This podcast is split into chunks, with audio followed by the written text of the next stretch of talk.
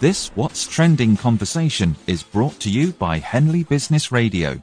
So, welcome to this hashtag What's Trending conversation here at hashtag Henley Business Radio. My name's Jon Foster-Pedley, Dean of Henley Business School Africa, and it's with great pleasure we take this innovative and brave step forward into digital broadcasting with an equally innovative and brave guest, Joseph Gerassi, Executive Head of Redhill School.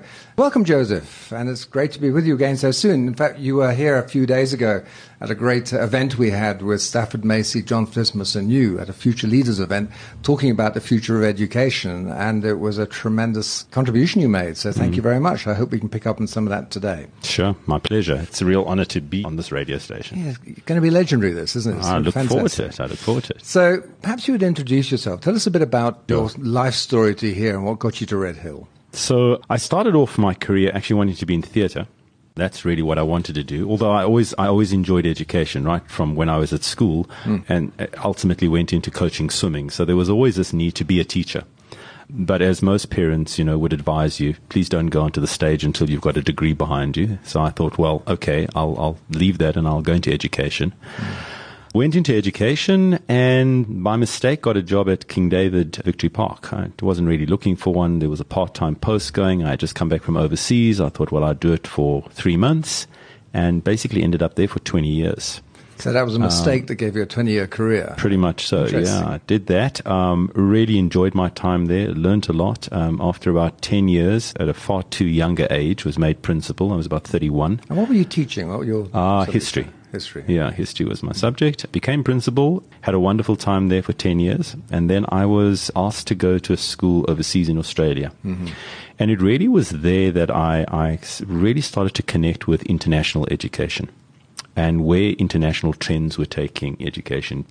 And it really woke me up to the fact that in South Africa, to a large extent, we we were very good at managing schools. I had become a very good manager of a school but I'm not sure just what type of educator I was. And I think there's a big difference between managing a school and being an educator. And did you find that difference in Australia that people were focused on education per se rather than managing it? What, what, what did that feel like? Mm.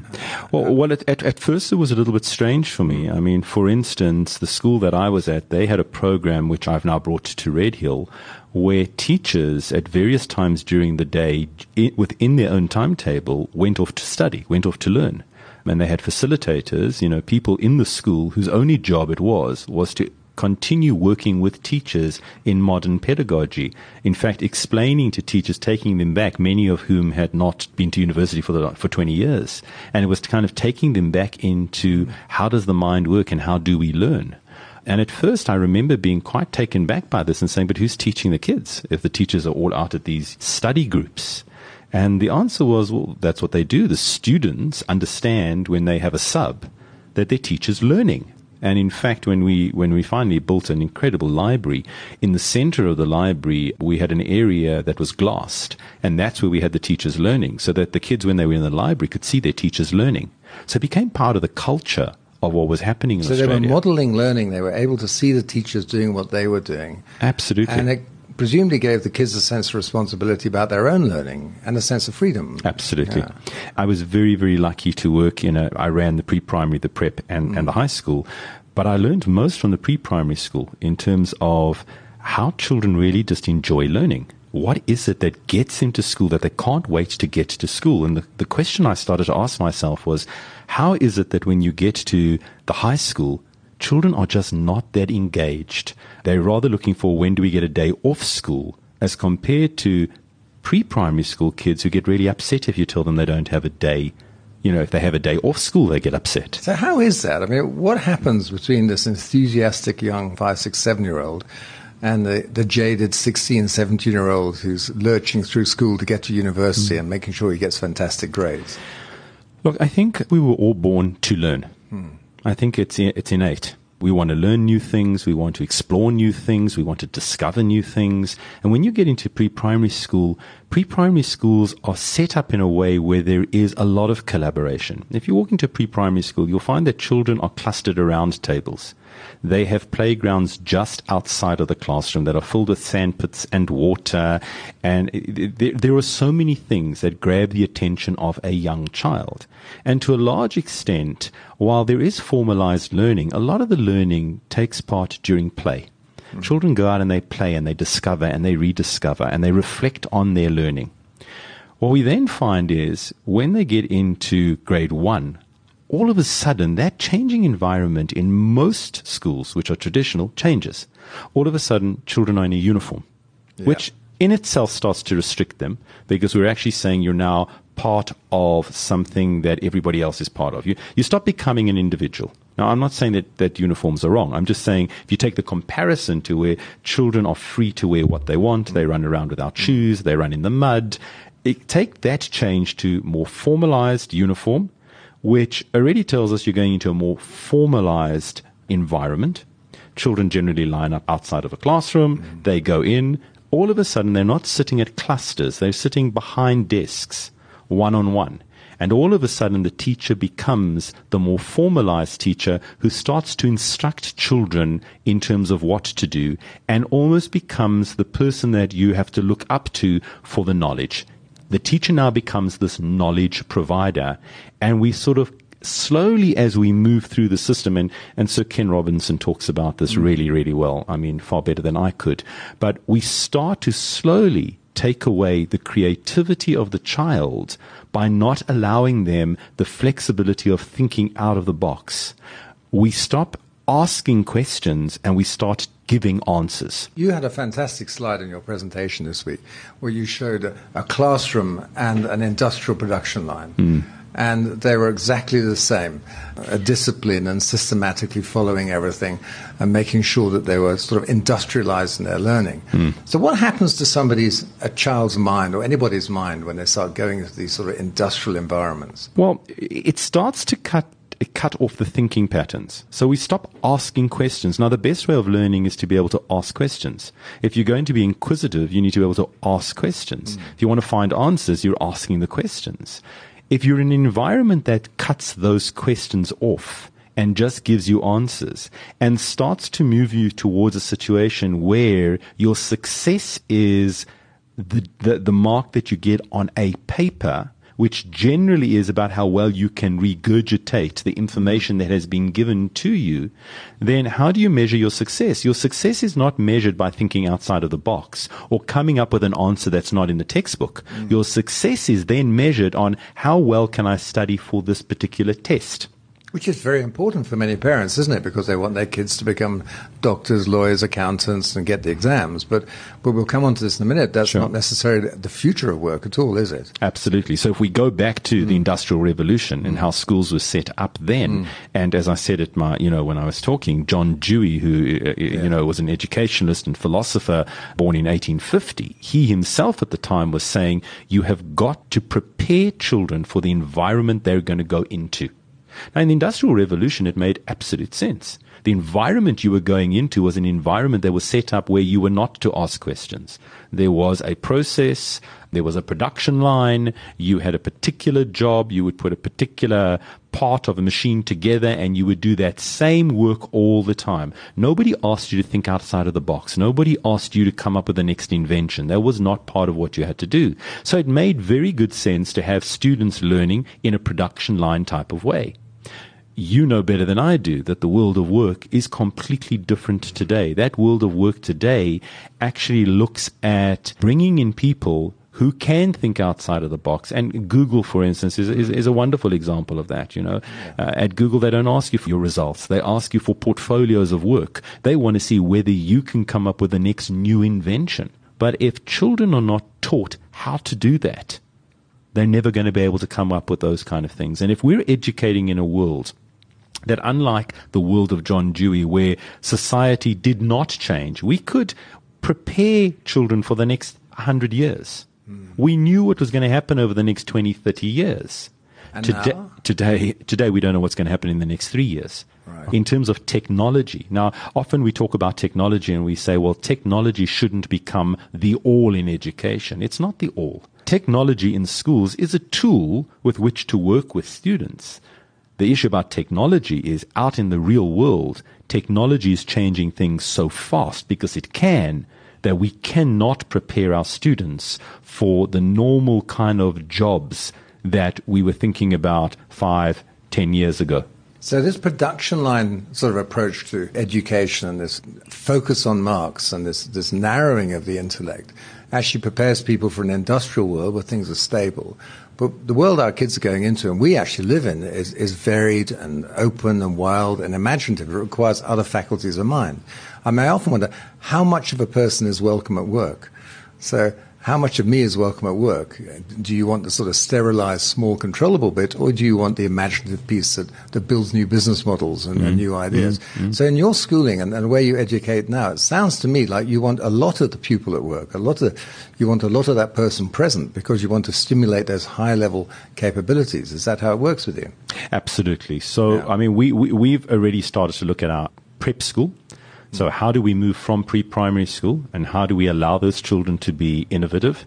And as I, I was talking to you earlier before we went on air, it, it's about how do we get the children's dispositions hmm. to become dispositions of creativity. So, what do you mean by disposition? Just to So, clarify that. so a disposition is is something that i i- it's not a skill. You can't learn it. In order for me to love learning, or for, for me to be someone who is inquisitive, let's take hmm. that one. One plus one doesn't equal being inquisitive.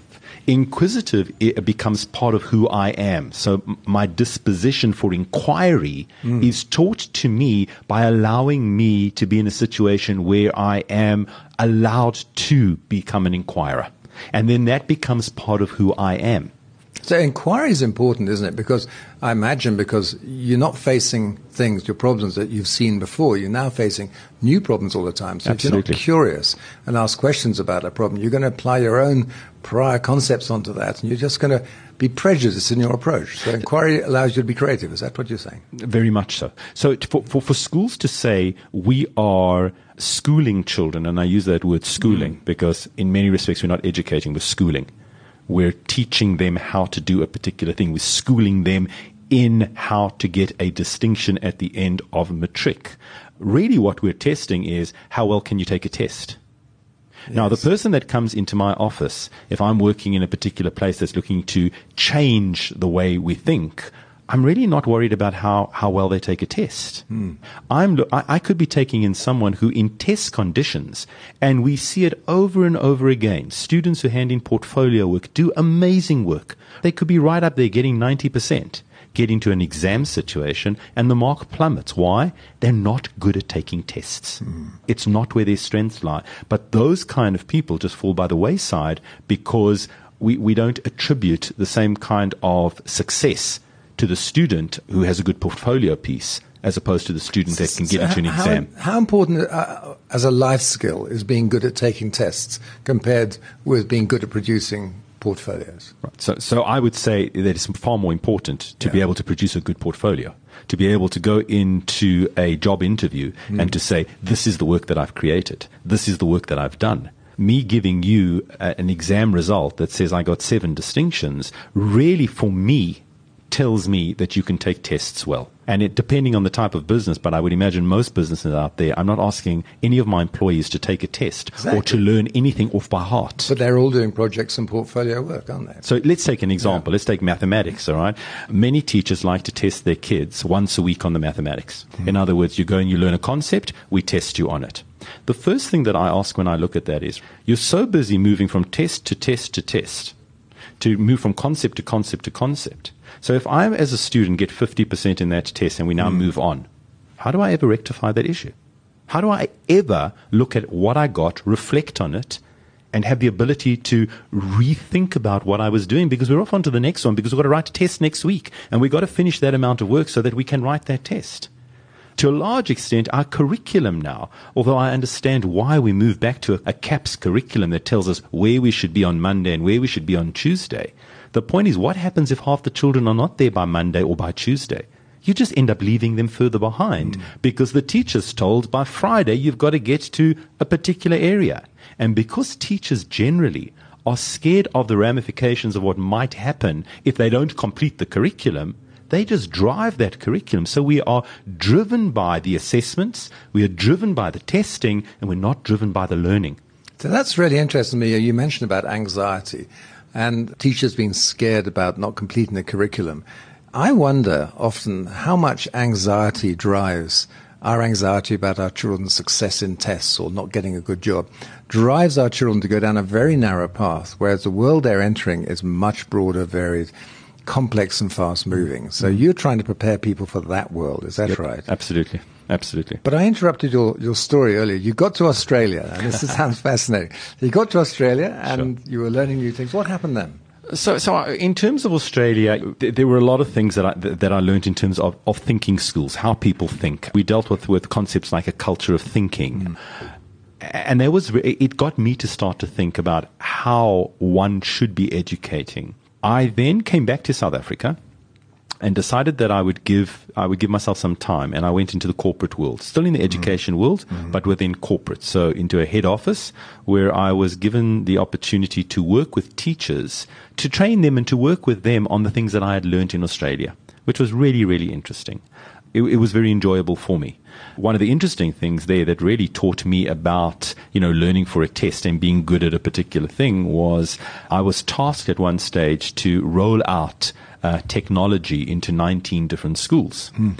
And I came a- across this only because I was sitting at a board meeting. I heard about this, and the first thing that came to my mind, and that shows you, you know, I'm, I, am i am very good at project managing. You know, I enjoy yeah. that. I know nothing about technology, but the project manager in me said, Where's the plan for this? And I asked the manager who was there, the brand manager of a particular school, and I said, But do you have a plan for this? And he said to me, No, do you know how to do this? And I thought, well, what have I got to lose? And I said, yeah, no, sure, this, this is not a problem. And what was really interesting in terms of knowing nothing about technology, I went on a voyage of learning. I got together a team of people that knew far more about technology than I did and then just put the strategies together. And within a year, we had rolled out technology into 19 schools, which included the infrastructure, the training, the support of teachers. It was, it was incredible to see what could happen when people from different areas can collaborate together. but you had a skill set there, didn't you? You talked about being able to project manage. Yep. I mean, I remember Tom Peters, old management guru, right. always used to talk about this. The A students who become the the doctors and lawyers and accountants. Right. It's the B students who become the directors, right. and the C students own the companies. Right. which is good. I'm not saying that's a good thing, sure. but it's an interesting approach. But there's something about learning the skills, not to be a technical specialist, but being able to bring together manage and progress a group of people towards an outcome. Absolutely. That seems very, very important. I know it's important at work, it's important here. Sure. And it, it sounds to me like you're doing that with the children too. Is that right? It's about teaching children that there is a place for all of them, depending on their skill set. So, one of the things that we've done at Redhill is we've embarked upon a process of project based learning. Now, overseas, this is not something new. Mm. Um, and I always say to my parents when I talk to them that whatever we introduce into the school is not something that I, as the head, has dreamt up one day. Right. right? We look at what is going on in the world in terms of research. And if you look at the schools that are at the top of the international PISA lists, which, mm. which really look at creativity and critical thinking, you'll find that the Nordic countries are way ahead. And what do they do there? Well, they have shorter hours of school. Their children start school later. They have almost no testing whatsoever but they spend a lot of their time on getting their children to think creative. But creative. that first bit sounds like an absolute nightmare for most parents. You know, shorter hours, no homework, starting school later, reading sure. later, no sure. testing. My child has to be a total failure in life. Without any problem, so, that's so, going to be so. Loss. In our in our in our prep school, we've done away with homework, and we're even working at the moment at doing away with prize giving. So let's deal with the homework issue first. Mm. Okay. There I'd like to know how the parents react to that too. Absolutely. And Redhill is getting a tremendous reputation at the moment. I know it's an old school, right. but it really is getting a reputation under your leadership as being the creative place, a place for progressive education and thoughtful education. So yeah. I think this is important. So if we take the takeaway doing away the homework, the research shows 100% that there is no correlation with academic results and homework, especially in the prep school. Absolutely none whatsoever. Now, parents straight away get really, really worried. Why do they get worried? Because you've got to remember that every single parent has had 15 years of learning how to become a teacher. They were at school for 15 years. You go to the doctor, you, None of us had training to be a doctor. None of us had training to be a lawyer. None of us had training to be an engineer, but we all spent 15 years in a classroom. So we all come with ideas on how teaching should take place. And as soon as you move away from that, especially for the high performers, mm. well, let me put it, the ones who did really well at tests, mm. they would think the only way I did well at a test is because I had lots of homework, I wrote lots of tests, and that's how I got my distinctions. Well, maybe it had something to do with your intellect as well, all mm. right, and not the fact that you were writing all of these tests.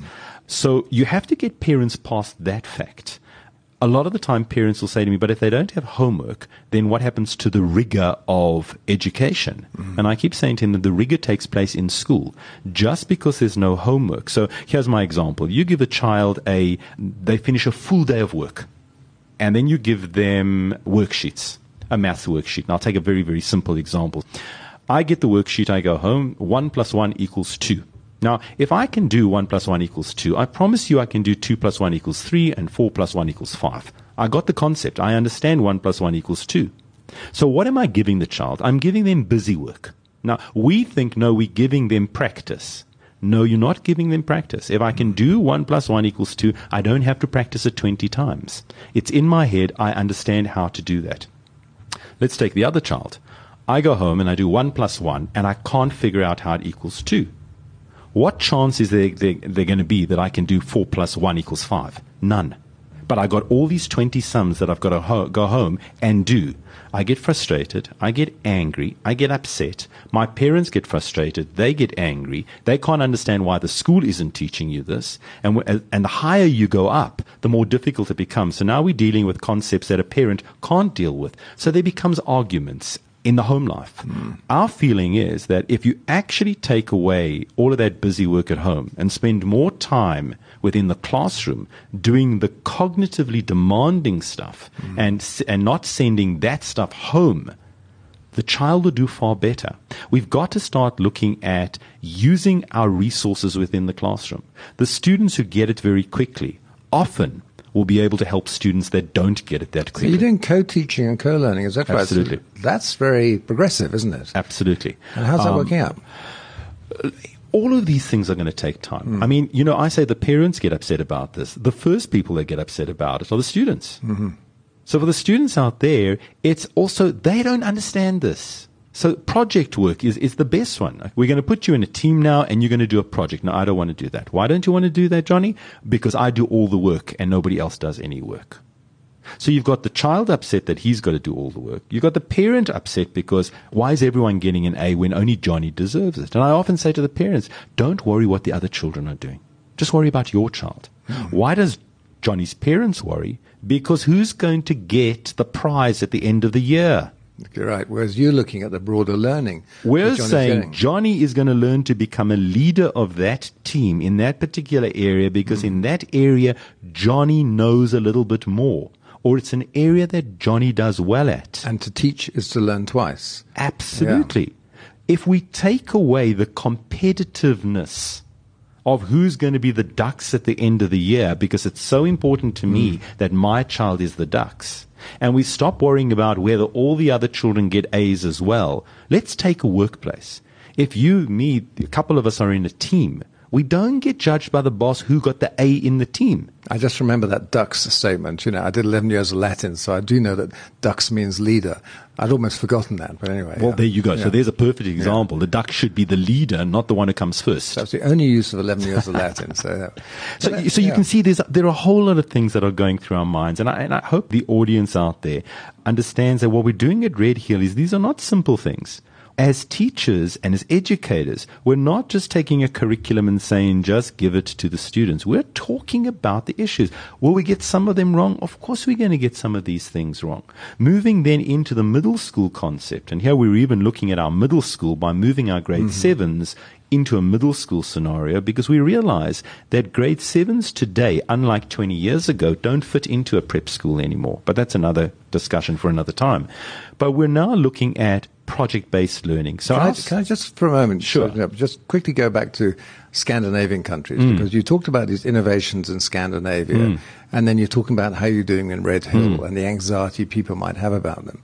But you've got reference points, you've got cases and examples of why this works. Absolutely. So parents actually would be well advised to, to listen and, and learn about these methods and oh, look, not I, think that South Africa is different. Why, why would it be? Absolutely. Look, I, I, can give you examples of other countries like Korea where students mm. are, you know, at school all day and all night mm. and they also get top results, mm. but they get top results at writing exams. Mm-hmm. What we learn from the Scandinavian countries, okay, and the Nordic countries, is which have the highest um, happiness, uh, absolutely, uh, life satisfaction, quality of life results in the world in the surveys. Yeah, absolutely, is that it's not only about the achievement of results. Mm.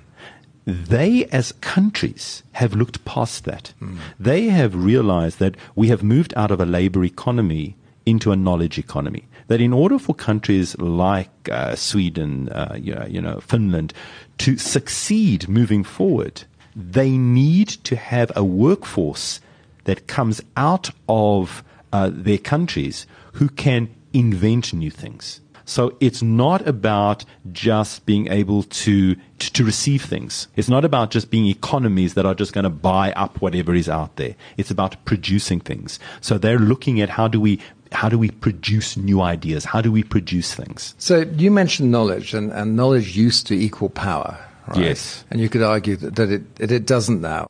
It's less carefully guarded in, in the Google world. Sure. What, in your opinion, now equals power?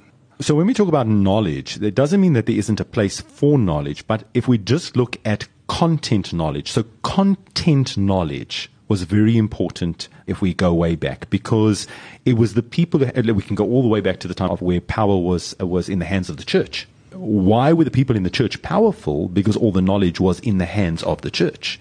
It actually made sense. It was with the printing press that we started to have knowledge being shared more because mm-hmm. more people could have access to that knowledge. And the more that knowledge is accessible, the more people are, are able to be empowered.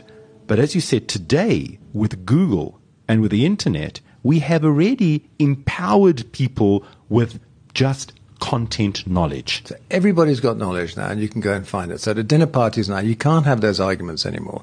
Somebody's always going to say, "I'll Google it." What Absolutely. sport. Okay. Absolutely. So power today is what do I do with that knowledge? Mm. It doesn't help to just have the knowledge. It's what do I do with that knowledge? And how do, do I have the power to be able to change the way things are? If all the companies stay exactly the same, is that going to progress me and my company? Or am I going to have to rethink what we're doing and come up with a better idea and a more innovative idea? And for that, you need people who can think outside of the box. Okay, so it's less about having content and having knowledge, more about interpreting it, using it, and being able to create new forms of activity, creative forms of activity. So within yeah. our project-based learning uh, mm-hmm. uh, innovation hub at the school, we have mentors. So teachers take on the role as mentors. You put a group together. It's very, very important today to get kids to choose their own research projects or to find a real world problem that they're interested in. So gone are the days, and I, I, gave the example the other day, you know, where you get a project on how was papyrus made in, in, in, ancient Egypt, which we all did in grade seven. And I asked the audience, and how has that helped you today? 90% of us hated the project because we weren't really interested in how papyrus was made in ancient Egypt. You have to get the kids to be able to find issues and problems in the world that engage them and allow them to feel for what they're doing. We have to, and that's what we started off this discussion by saying, how do we get ch- mm. children in the high school to love education again? Well, you can't if you're telling them to study something that they're not interested so in. What are they loving? What lights up kids at that age now? What are the issues that get them fired up that become great vehicles for learning? It depends on the, on the student. Mm. And that's why we don't give kids particular topics. Mm. We would say to kids, you go out there and you find something that is happening. So one of the project that kids were given was find an invention that you feel you could actually change and make it into something that's better.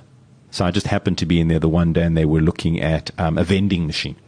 And the task was to try and figure out we've got this vending machine. At one stage, it was an innovation. Does it work today? And how would you be able to make that into a better vending machine? Hmm. So you've got kids that are interested in that. They came up with that themselves. They're interested in it. It's a real issue for them. And they start to now work on how can we do that. Now you add in all of the other issues that are there. You add in issues like, well, how would you be able to market it? How would you be able to sell it? Who's going to sell it? Who's going to do the marketing?